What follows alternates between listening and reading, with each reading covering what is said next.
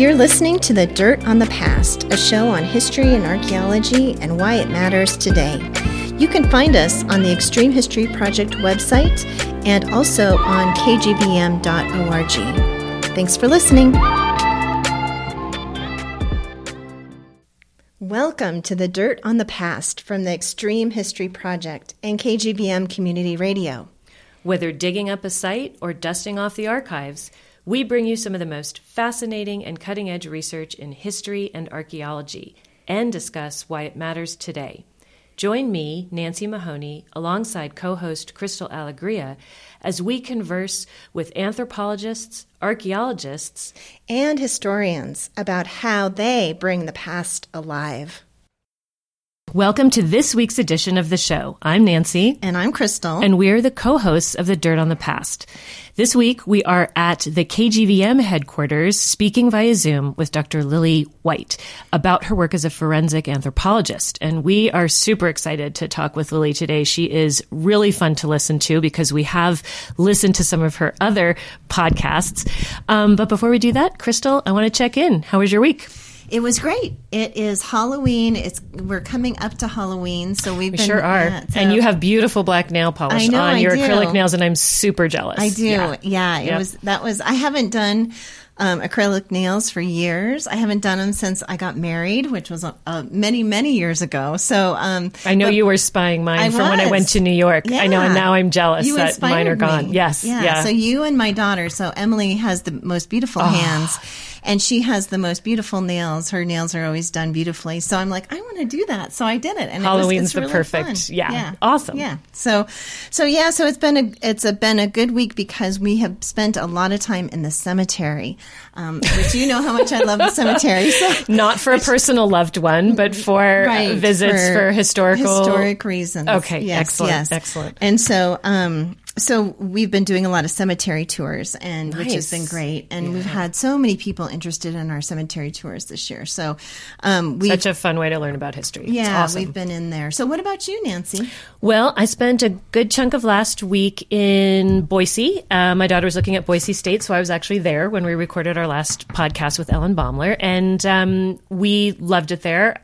Boise has a lot of interesting history, and it's on display everywhere. So they have a lot of museums and trails and parks named after particularly historical women. So there was a lot about it that I really liked there. A lot of historic core to their downtown. Um, so I see a road trip in our future, Crystal, to maybe Oh, sounds go great. over there. I know, right? yeah. Yeah. And there's awesome food and places to stay and good shopping, just as icing on the cake. Yeah, that's what I've heard. Yeah. And then aside from that, I've had actually three uh, former students are all applying to go back to grad school um, in anthropology or archaeology um, this fall. And it's so exciting and fun to be able to help them onto that next step. They've all taken various amounts of time off, kind of figured out exactly what they think they want to do. And I'm helping them with just advice about putting together a statement of purpose and, and visiting people ahead of time and, and just a chance to um, put their best foot forward as they're applying. and other than that, yeah, it's been at the store another yet another remodel with um, Handy re- Andy. The, Um, the remodel sagas. Continue. yeah, and this time, um, beautiful handmade tile um, from the Onyx Tile Studio here in Bozeman, and then uh, Cheryl Hendry's husband, uh, Andy Marshall, putting in the tile. Beautiful job. I feel like it it complements the historic building that I'm in, uh, so that's been really exciting. And he put some some old patinaed copper along with it, so I'm excited about that. Again, it was a little bit exhausting, and then um, next week I'm off to.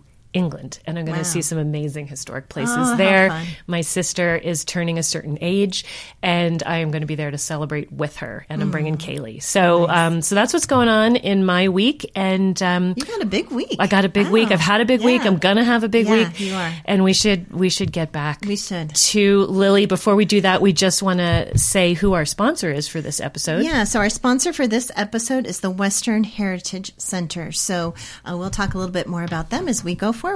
So we are so glad to have you with us today, Lilly. Welcome, Lilly. Thank you. Glad to be here. Thanks for having me. Yeah. Yeah. Okay, so I'm going to start off, as we always do, by telling our listeners a little bit about you.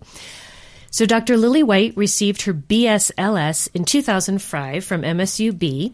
And her bachelor's in forensic anthropology in 2011, her master's in forensic anthropology in 2013, and her PhD in anthropology in 2019 from the University of Montana.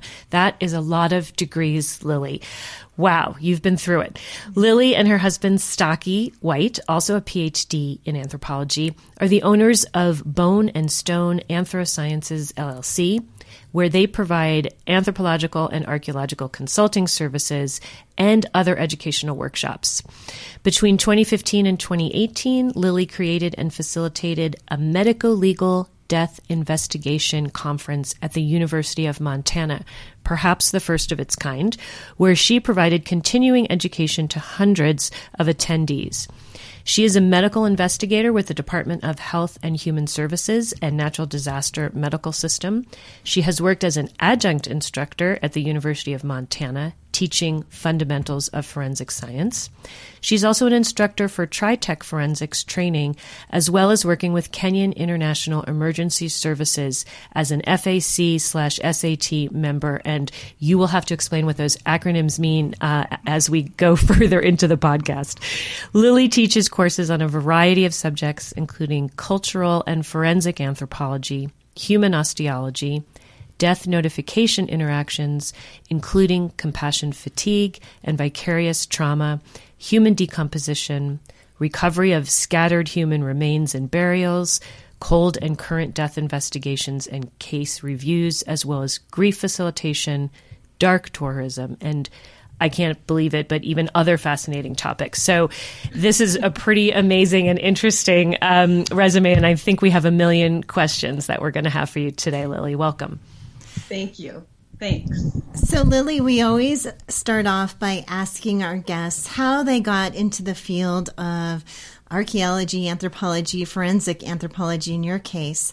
And I know you came to this a little bit later in life. And so I'm curious how you found yourself in this field. Well, I, have always been fascinated with death, uh, but I didn't ever see it as a career. Uh, when I went um, right out of high school, I went to beauty school. And right after that, uh, quickly after that, I opened my own salon and, and owned my salon for oh, 20 years. And uh, I got in a car accident, and that sort of took me out of commission as far as uh, doing hair. And I didn't have anything to fall back on, so it freaked me out. So I decided I was going to go you know, do kind of a quick and dirty degree because I didn't have any education besides beauty school. And so I I went back to school or I went to school um, at MSU and I was I was so intimidated by the process. I was uh, what, 38 or right around there. I was intimidated by the process, so I just chose communication and you know just started through it. And and it was pretty funny because um, I wanted it to be easy. And so the A's were coming easy and everything was coming easy. And finally my advisor called me out um, Melinda Tilton and she said now do you want this to be easy or do you want it to be challenging? Yeah. and I said well I ah. You're like, I, I want, I want a job after this, yeah. ultimately, right. and probably yeah. for it to be easy. Yeah. right, right. That was the that was the easy answer. And and she said, why don't you challenge yourself, and why don't you do something else, or you know, what other interests you have, and and you know, just trying to bring this out of me. And and she said, are you doing anything like in school right now that's interesting? And I said, yeah, actually. Um, I'm taking a class from uh, Dr. Dave Carnos, and it was called Death, Dying, and Medical Ethics. And it was every provocative subject uh, to do with death, dying, and medical ethics. It was um, assisted euthanasia, abortion, um, death penalty. And it was just such a stimulating class that I thought, well, I, you know, I could sort of sidle into that and you know see how that works out. And and so what i ended up doing was creating myself um, sort of a, a, different studies internships. And so i worked with you know hospice and life center northwest sort of organ procurement. And then i landed on um, a coroner internship.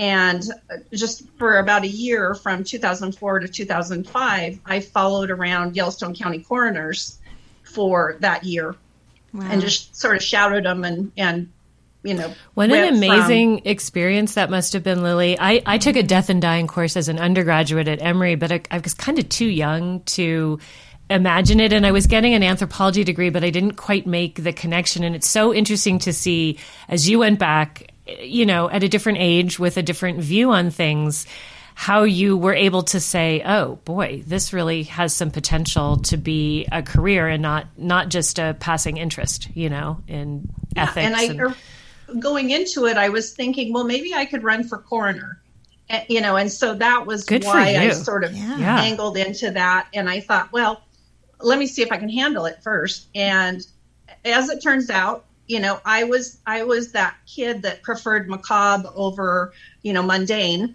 and so, you know, I always preferred the Addams family or the Munsters over the, you know, Brady Bunch. So right. um, it turns out I, I was able to handle sort of the gore and things like that. But what I found uh, really fascinating was the human mm. um, part of it.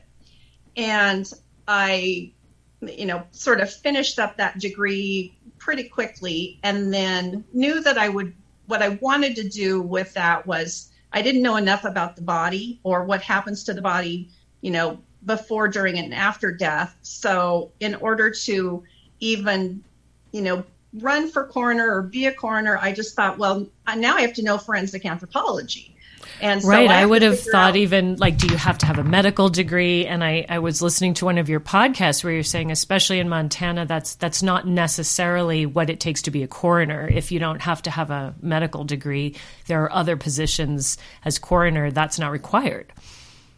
Right. Uh, in Montana, you're required to, uh, well, they're, the main coroners are elected. Okay. And then the, um, they can deputize coroners. And then the so they can have several different deputy coroners. But they're not required to have a medical degree. But what they're required to do is do a 40 hour course on, you know, coroner training. And then every two hours, they have to do 16 hours of continuing ed. But that's not what I wanted. I wanted to know if I was going to go and investigate deaths, then I want to know what is that body doing? Right. Why is it in that place? Or I wanted to know what happens when someone's shot, what happens when someone's stabbed. You know, right, so right. I wanted to know what happens to that body. And then I also wanted to know how to how to interact with scenes. And so I wanted the additional degree. And yeah, then, there's a oh, huge science of forensic investigation. That's sort of the investigating part, and then also the science, as you said, of the body. So that would have been an interesting um, thought to be like, where, what do I go next to get my training? So you felt it took you to forensic anthropology.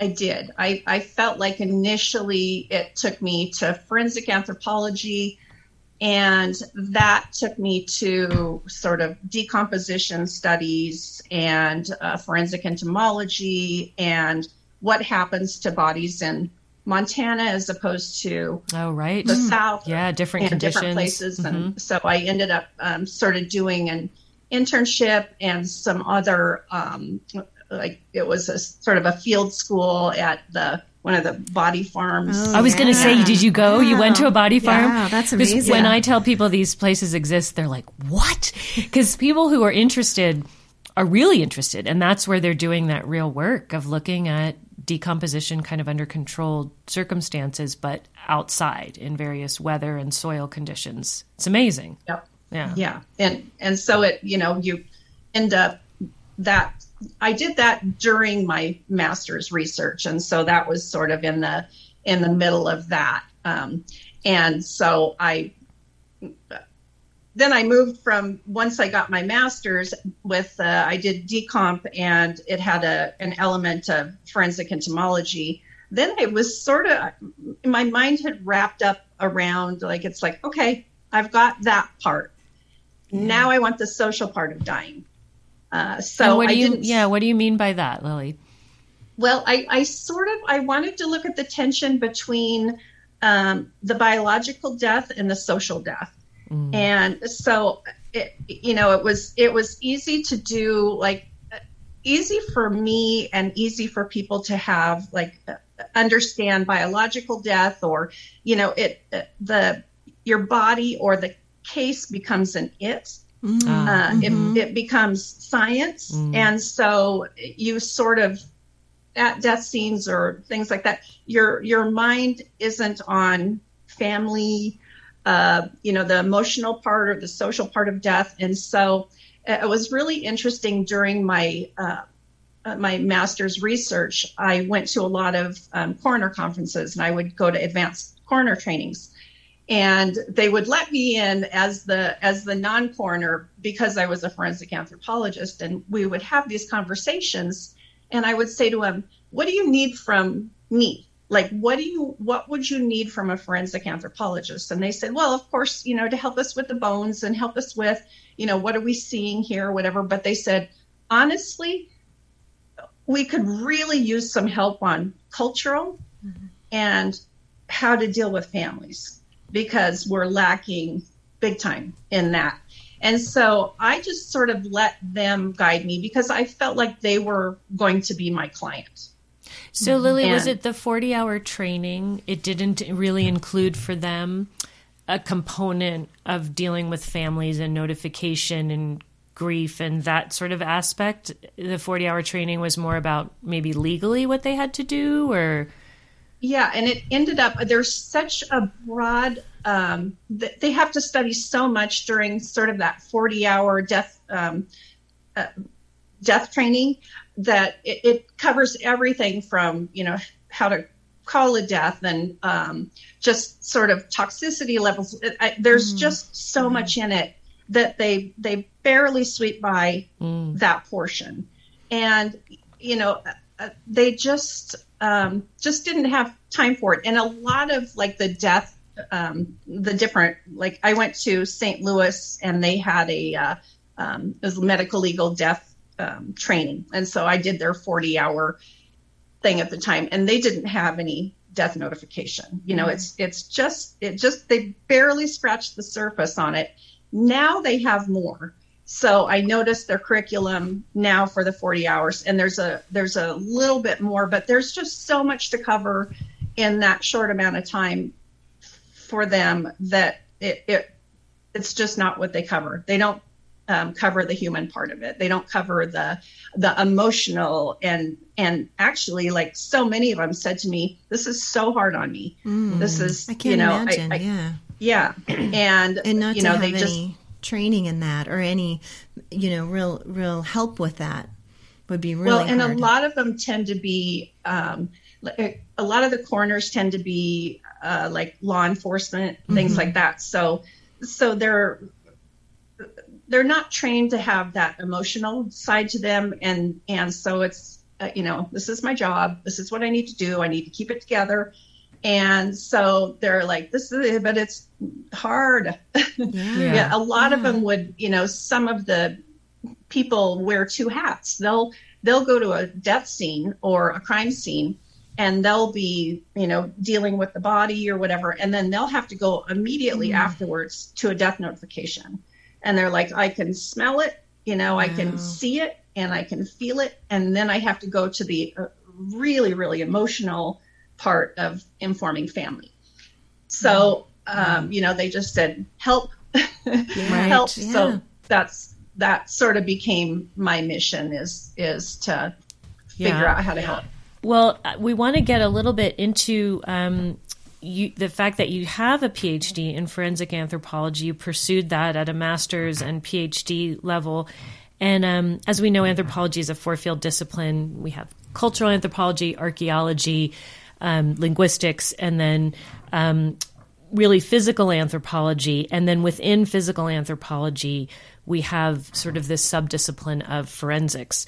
So I was wondering if you could tell us a little bit more about um, two things, really. What what your specialty has become um, in or was maybe for your doctoral dissertation in forensic anthropology, and then what it's like. I mean, we all have ideas from TV shows, but what it's like in real life to be a forensic anthropologist, a day in the life, so to speak.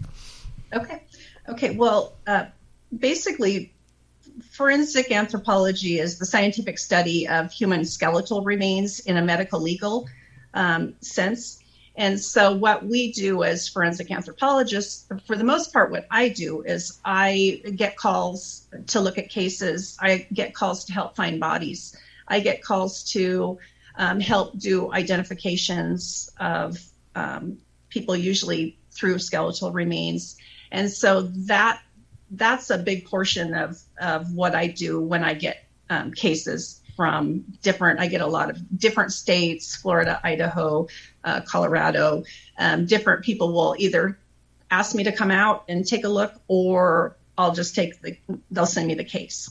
And so what I end up doing is is looking at a portion of it and just sort of giving my opinion on what happened. Uh, most of the time, it'll be going over the skeletal remains and and looking for injuries or you know any obvious injuries things like that. So um, i help in that way. I also um, sort of work with a multidisciplinary team. I have some great people that i work with that are crime scene investigators uh, forensic pathologists people like that so we just sort of collaborate together and work together um, and we give workshops on that um, I just gave a workshop with another forensic anthropologist, uh, Dr. Hillary Parsons. We did that in Albany, New York, and we're going to do one here at the first week of December in San Diego. And so, what we do is uh, present, like this one coming up, will be a five day course on um, osteology, uh, forensic taphonomy, forensic entomology, um, how to how to recover, document, and um, collect the human remains from scatter or buried remains. So that's sort of what I do. Um, Who shows up to those um, workshops that you do? Is it is it law enforcement, students? Is it a wide array of different types of people? It's it's been more law enforcement because that's who uh, I, I have been doing it for this Tritech forensics, and so they they have um, more relationships with law enforcement, CSI, um, like the New York, the Albany group were um, U, uh, New York troopers. And so San Diego will be a police department, CSI. Um, so that type of group. So more law enforcement and students, you know, if they want to do it, you know, it just depends on what they need. So it, it ends up being law enforcement. Mm-hmm. Wow. Mostly. So, what did you do for your PhD, Lilly? What was your PhD research? Uh, it was death notification interactions. Um, so, I did uh, basically an ethnography of death notification interactions because I wanted, um, I was basically looking for the power in the narrative.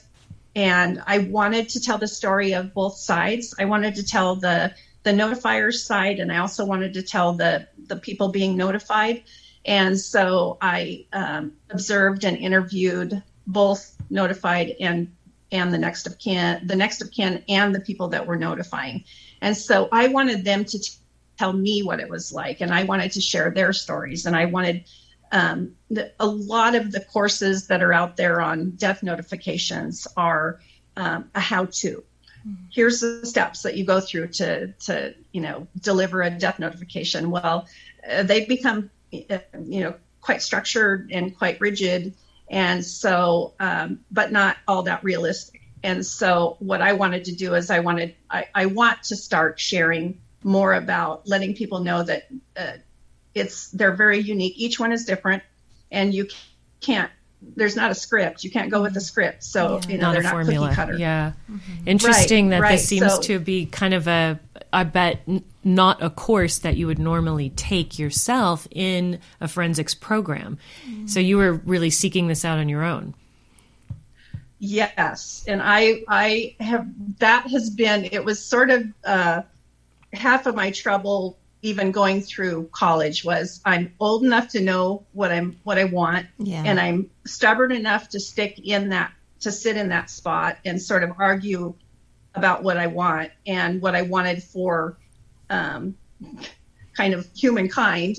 Yeah. And the weird part was the forensic anthropologists were like, well, you don't really fit in our group with that. And then the cultural anthropologists, they're like, well, aren't you a forensic anthropologist? So you know, I sort of, I was in that, I, I felt like I did this dissertation sort of in that tension between the two. Yeah. Mm-hmm. Yeah. Um, yeah. And so I, I really felt like I was, uh, uh, you know, sort of bringing it into anthropology. And it was interesting because uh, several of my, my people on my committee said, you know, how is this anthropological? And I mm. said, how is it not anthropological? Right. right. It's, it's all about human interaction. And you're combining two subdisciplines, yeah. as you said. I mean, right. it's it's about doing an ethnography in the context of um, death and dying, but also in this medical legal field, and really for people who who haven't had that opportunity to have that work done. Um, that sounds fascinating and good mm-hmm. for you yeah. for for bullying your way into it. That's awesome. Yeah, and I wanted to con- I wanted to contribute to the anthropology of death in a more um, you know sort of contemporary way, and I also I wanted to take you know sort of the anthropology of death out of the exotic and put it into the mundane. Right. You know, right. and I, I wanted awesome. to say this, you well know, this isn't sexy and this isn't exotic. This is everyday happening, but but we are anthropologists. Right. And we should be able to to handle this. Right. And so it was really interesting too that um, ending up doing this ethnography because when I did the internship all those years ago, 2004 to 2005, I was actually doing an ethnography. You were doing participant by, observation, which yeah. is classic ethnographic method. Absolutely. Right. Right. And and even, you know, to the point of interviewing, you know, and and you know the talking afterwards and watching and sitting through it. And and one of the things that got me into the death notification was that I had an experience during the coroner um, internship with the deputy coroner, and I I went with him everywhere. He had been in the deputy coroner for about 27 years, and I, so I went with him on one of our death notifications, and um, he always did a really great job. And so we went in, he did the death notification. We walked out and he said, Well, I blew that. Oh, I, boy. I blew it. Mm-hmm. And that and it just sort of stopped me in my tracks. And I said, Oh, I don't think so. I don't think so. I think I think you did great. I th-. and he said, No, I did. I blew it. Mm-hmm. And it wasn't my perception, but it was his perception. Mm. And then I, I, I didn't I sat with it a few minutes and I thought, well, if that's his perception, what was their perception? Right.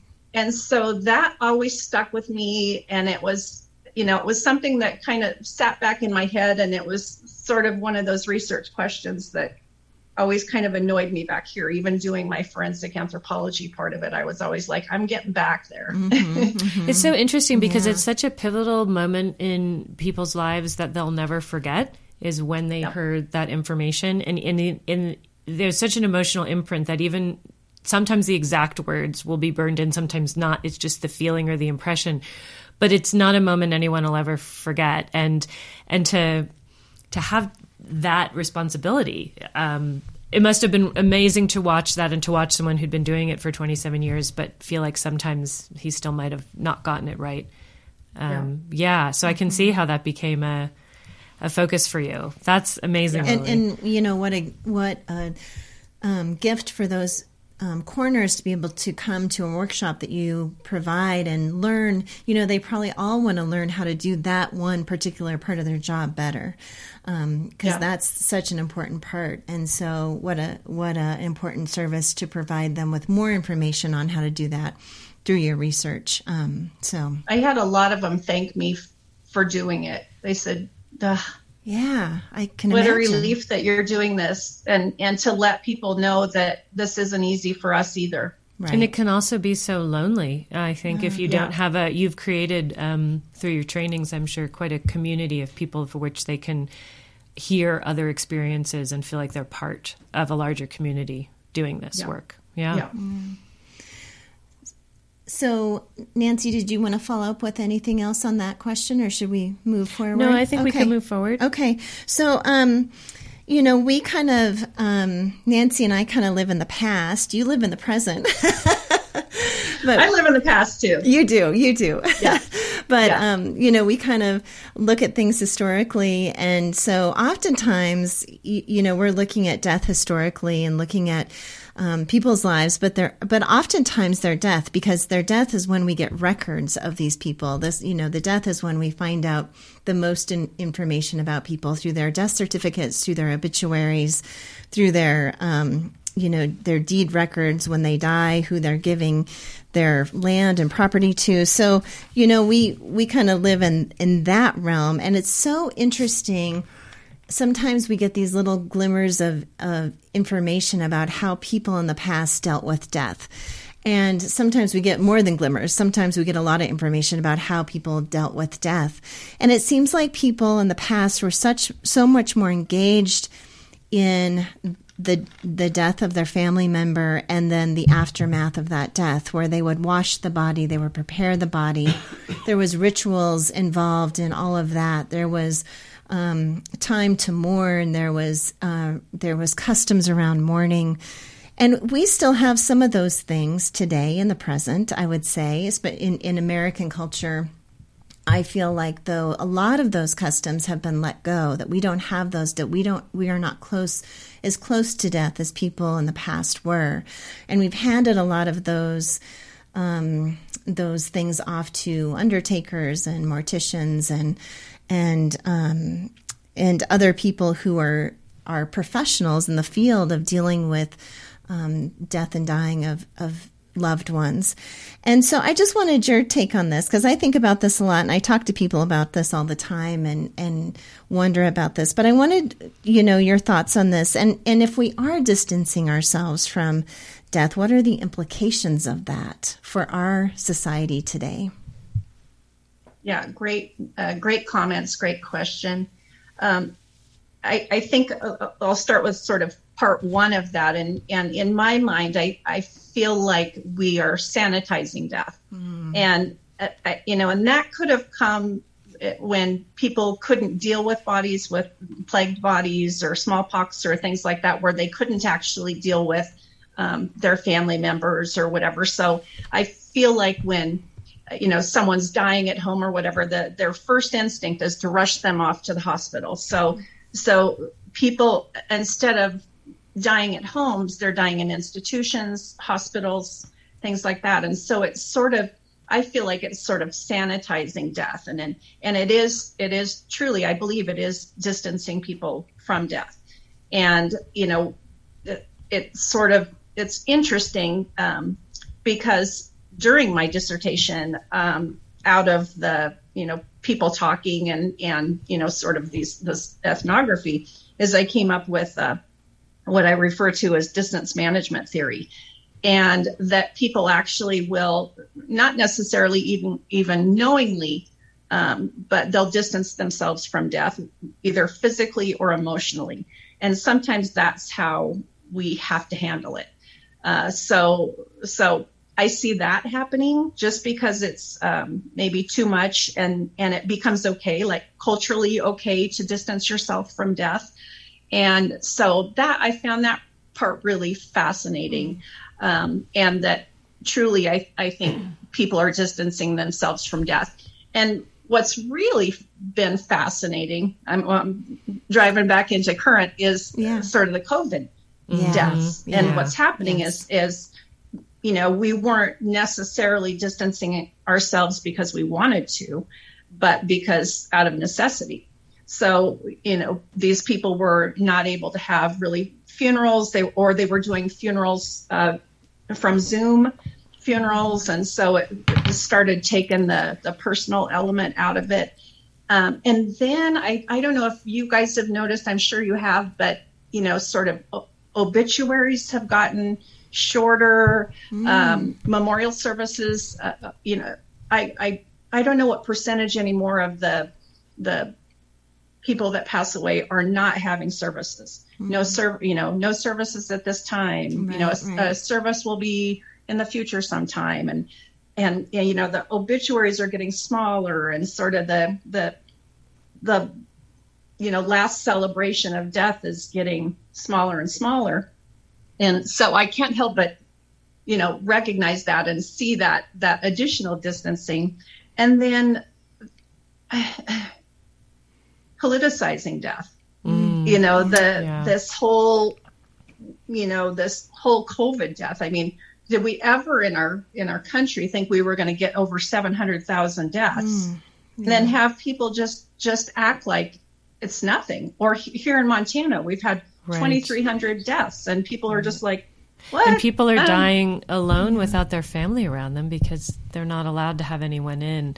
I think unless it really happens to you or someone close to you, it yeah. still feels distant you know? Yeah. Yeah. Yeah. Mm-hmm. so it's not yeah, happening in our neighborhoods which i feel like is kind of what you're saying crystal. It's oh it's happening in an institution as you said. And so it's it's physically removed. And then it does seem to me like these memorial services are also then temporarily removed right? We're not celebrating people until a while after. So people aren't showing that raw emotion at that time. You're not dealing with burying a body at that time or cremating someone so there is a, a lot of distancing going on, it seems like, in, in our current culture here in the States. Yeah. And I sort of worry about because even the distancing just from that death, are we distancing ourselves from grief? Right. And are we delaying our grief? Uh, and that's scary too, because what happens to it when it, you know, grief is bottled up? So if you can't part of the ritual of death is the mourning and the crying and the hugging and the laughter. And if we're distancing from that, we're not getting that. Mm-hmm. And so that that worries me. And um, I'm worried. I'm worried how casual it's becoming. And uh, in this, in the same vein, you know, we all know that death is universal; that it happens to everyone. But to to sort of lose the celebration of of death um, yeah. is mm-hmm. sad mm-hmm. and yeah. and you know it's sort of celebrating a person's life and and now it's becoming just sort of no big deal um, so i do i worry about those things i worry about the grieving process whether people are truly grieving um, mm-hmm. you know mm-hmm. without your friends and family and and your community is there true grieving um, right. or or you your grief is alone and that you're not able to share your grief. And so i worry about that. I look at the you know suicides. There have been mm-hmm. even in my little community of Bigfork there've been a lot of young suicides. And and you wonder if people are properly grieving or if the kids are understanding. And and yeah there's a lot. There's a lot. if lot grief is shared, there's more sharing that burden, and, and you're mm-hmm. right that loneliness. When my own um, parents have passed away, both of them, and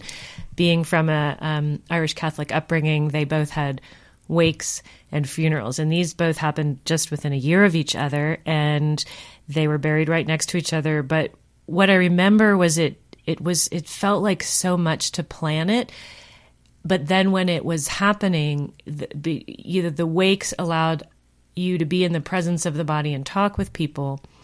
And I learned so many things about my parents. You know, mm. I, I, I learned so many things from people who knew them at all these other parts of their life before I was ever alive.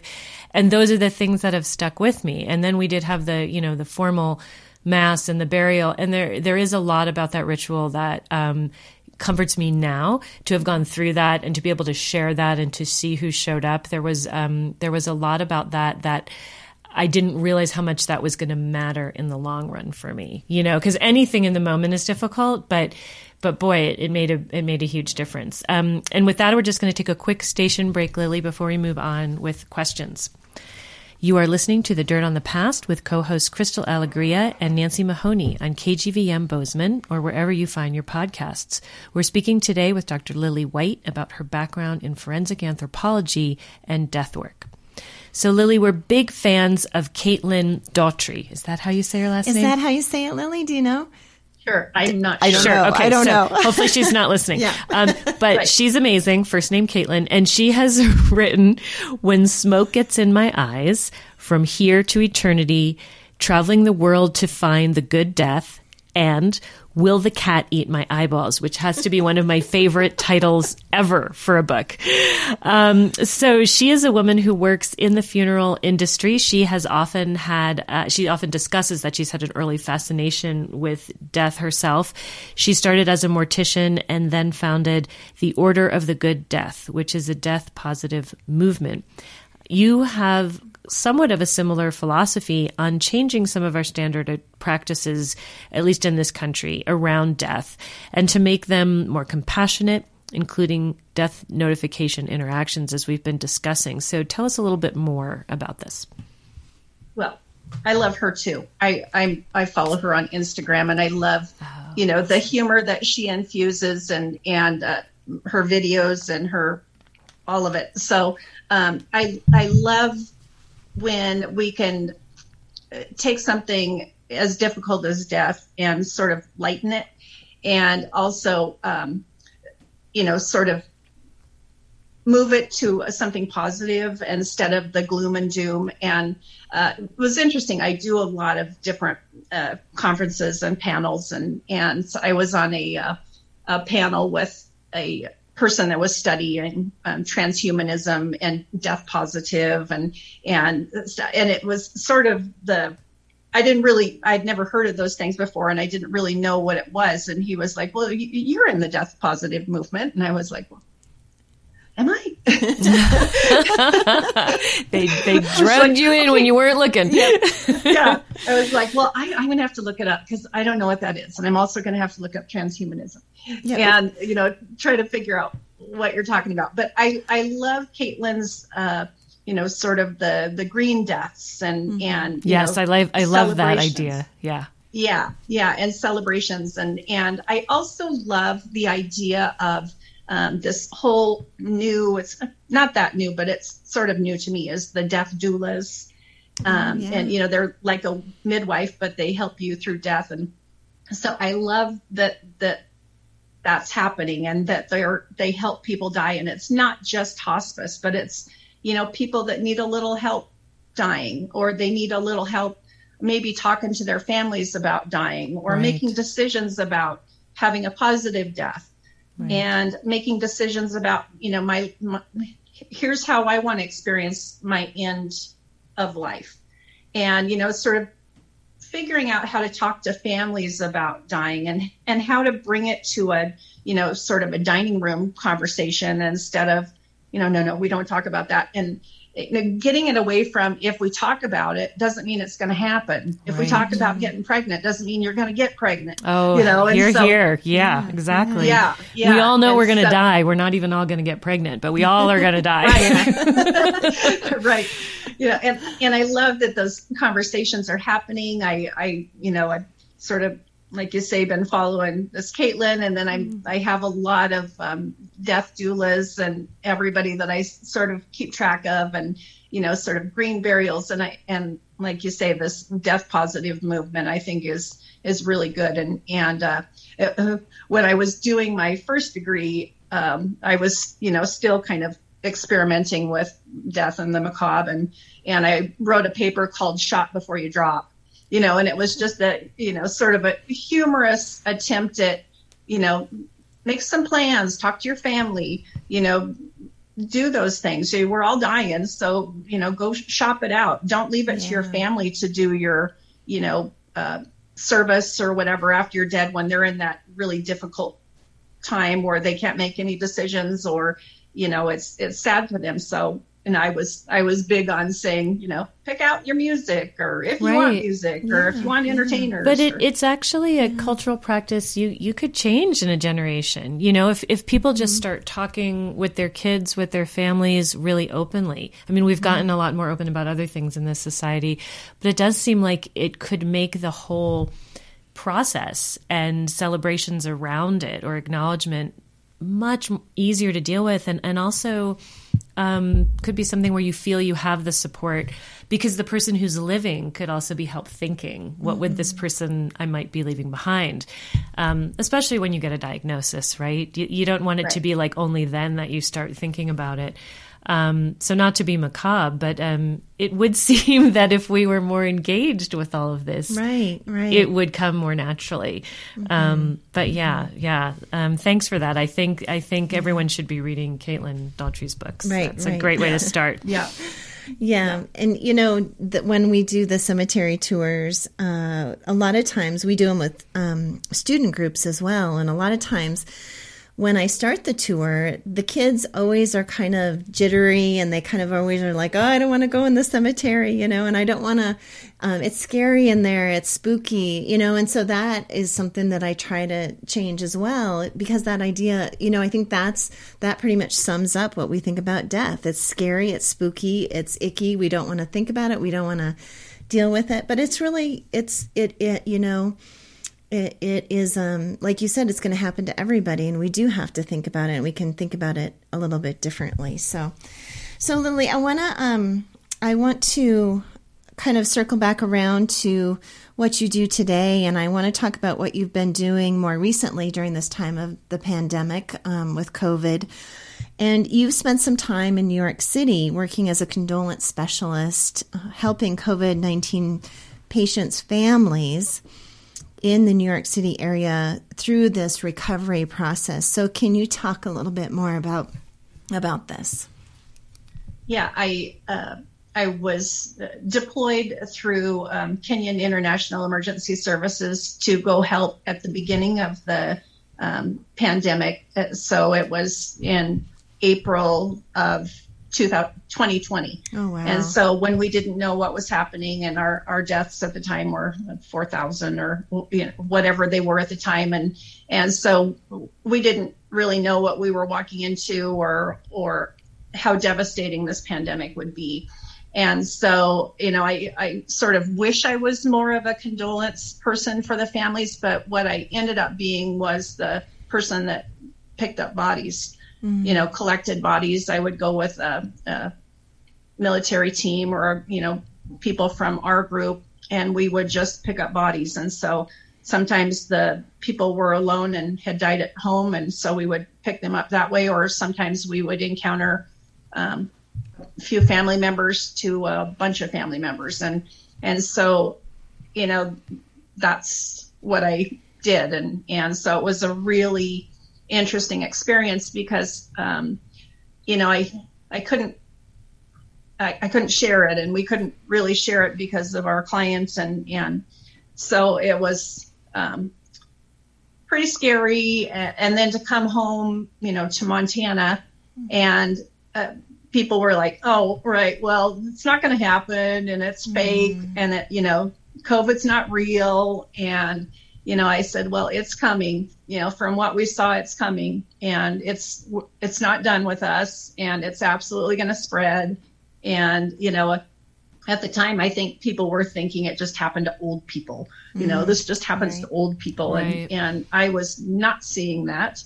And uh, what I was seeing was frightening. Mm. And uh, I, I just couldn't share it. I couldn't I, I often think about if we could have shared the reality, if it would be as bad. Mm, really? Wow. And, you know, I yeah. think about that. And I think if people could, could have really been as freaked out as I was, or as freaked out as our team was, then it might not have been, it didn't have to be this way. Right, it right. didn't have to be over 700,000 people dead. You know, it didn't have to be 2,300 Montanans so far dead. It, it didn't have to be this way. And mm-hmm. so I, you know, I often think about because we didn't, we weren't able to engage in those conversations and we weren't able, you know, we had to keep it confidential. And, and uh, I just, I just wonder or think about how it might have been less death. And so that, it was tough. Yeah. yeah. It was a tough thing to do. And, and so but i'm happy i did it it was an amazing experience and you know people were wonderful and and so really good team to work with and wow yeah you know it just makes me think of uh, you know we're living through historic times of course um, with this pandemic but when you talk about that, you know, it, it, reminds me of the yellow fever epidemics of the 1700s in our country, you know. So we we often are on this day-to-day basis just living this life but really we're going through these epic scenarios that you just described and that we read about and are horrified by and and you went through that it's it's well it's hard to grapple, I, I think sure. a lot about I think about like smallpox or whatever, and I Yeah. and I mm-hmm. think about mm-hmm. because it expressed expressed itself on the outside that you could actually see the smallpox. I thought, you know, COVID, no, you couldn't see it, so uh, you know, it it.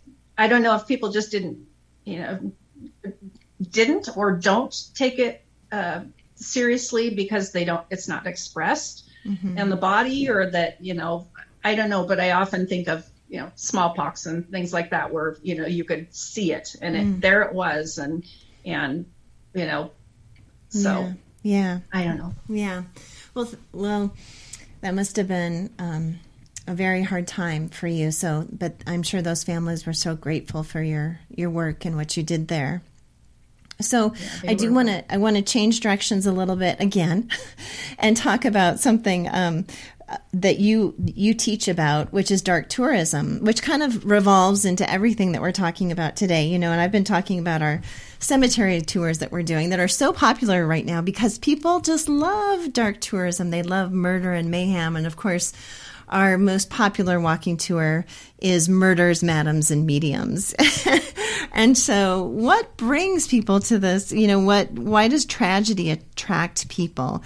And why do we as humans have to experience this and think about this and go like um, spend money to be horrified what is it in, within us Well, you know, and, and I think that that is, you know, sort of the question. And I think it changes. And, and I think it, it comes down to people's motivation at the time. And, you know, you can look at some people have just sort of a, a general fascination with death. And so they show up and they're interested. Or you find that these types of things or these types of tours or adventures or tourism is because people know and value the person, the decedent, or somebody that's died. So you see the you know people flocking to Kurt Cobain's house in Seattle, or or you know Paris where Princess Diana wrecked, um, you know, and so they have a they have an emotional response to a site and so they connect with that site. Or you know it, there's also another you know sort of element which is sort of the uh, collective place identity. So it could be either um, cultural political religious um, those different values where people will go um, to a particular cemetery or uh, you know a, a, battlefield or whatever. And so um, you know, I just watched the show the other day on the Civil War, you know, and people going to different battlefields or whatever. And so it, it can be a, a, a number of different reasons. Um, another one is um, sometimes educational, like you guys's, mm-hmm. or experiential. Mm-hmm. Um, like uh, we went to DC to the Holocaust Museum, mm-hmm. and, you know, you sort of become, oh, you have a card and you become sort of that person whoever's card you get. And so it's that experience and and you know it's tied to the you know the, this atrocity that happened. And so it it brings you you know it's a guided tour and it brings you through these these emotions and and um, it, things like that. So educational it's an experience or then you have commemoration or uh, commodification. Mm-hmm. You know, a lot of times I'll go to a place and I want the T-shirt. you know, I'm with you on that. Yeah, yeah, yeah. Or right. you know, I mean, if the right people set something up, I mean, you you go for maybe you show up and you sleep in the the bedroom where Lizzie Borden's, you know, stepmom got butchered, and it comes with a you know, I survived the the night in in you know the bedroom or you know you go on a walking tour of jack the ripper you know where did he go and you know and and you come home with a t-shirt or you come home with the pictures or or you know it, it's also to be able to share this with our social media mm-hmm. you know everybody loves a, a provocative instagram mm-hmm. you know and and what's more provocative than death and mm. sex. But if you could do the two, right. uh, kittens, kittens are sometimes though. I don't know, like animal, baby animals. But um, right, but we can get right. back to death and sex. That's fine. right. right. I'm the one that likes all of the Rex Chapman's uh, dog, silly dog things, but um, no. But I I think it, it you know it's sort of being provocative too. Mm. You know, it's like, Mm, ooh, I want interesting, you know. I want the I want the most likes or Mhm. going viral or you know how weird can this be or Yeah. Right. you know um but I- think it just depends on sort of the person and and and what they want to get out of it and i think very few people go to um you know cemetery or a battlefield or whatever just to be a bystander I think we You have know, to it's- start it's- doing TikToks in the cemetery, Crystal. Yeah. I think Oh, this man. might be the way to kind of like. I mean, everybody's all about that pug noodles. Like, is it a bones day or no bones day? Which might be very appropriate for our conversation with you.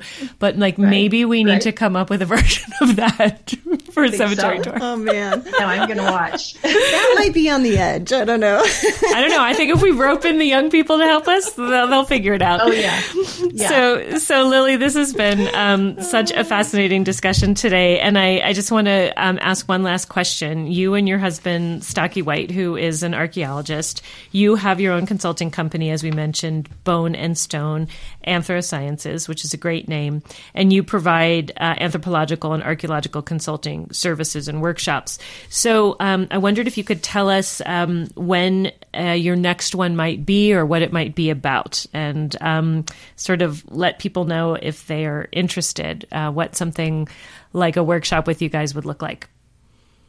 Well, I, I do a couple webinars, and so I have a webinar coming up, and it's called um, Bone or Stone, Human or Non-Human, and Ooh, I set I it up. that. It's yeah, it's a two-hour webinar, and uh, I've set it up mostly for sort of crime scene, law enforcement, um, or people that j- just want to, you know, take the course. But Do you teach them to uh, lick the bone to see if it sticks to your tongue? Otherwise, is- it's a stone. of- yep. that's one of the questions on the test.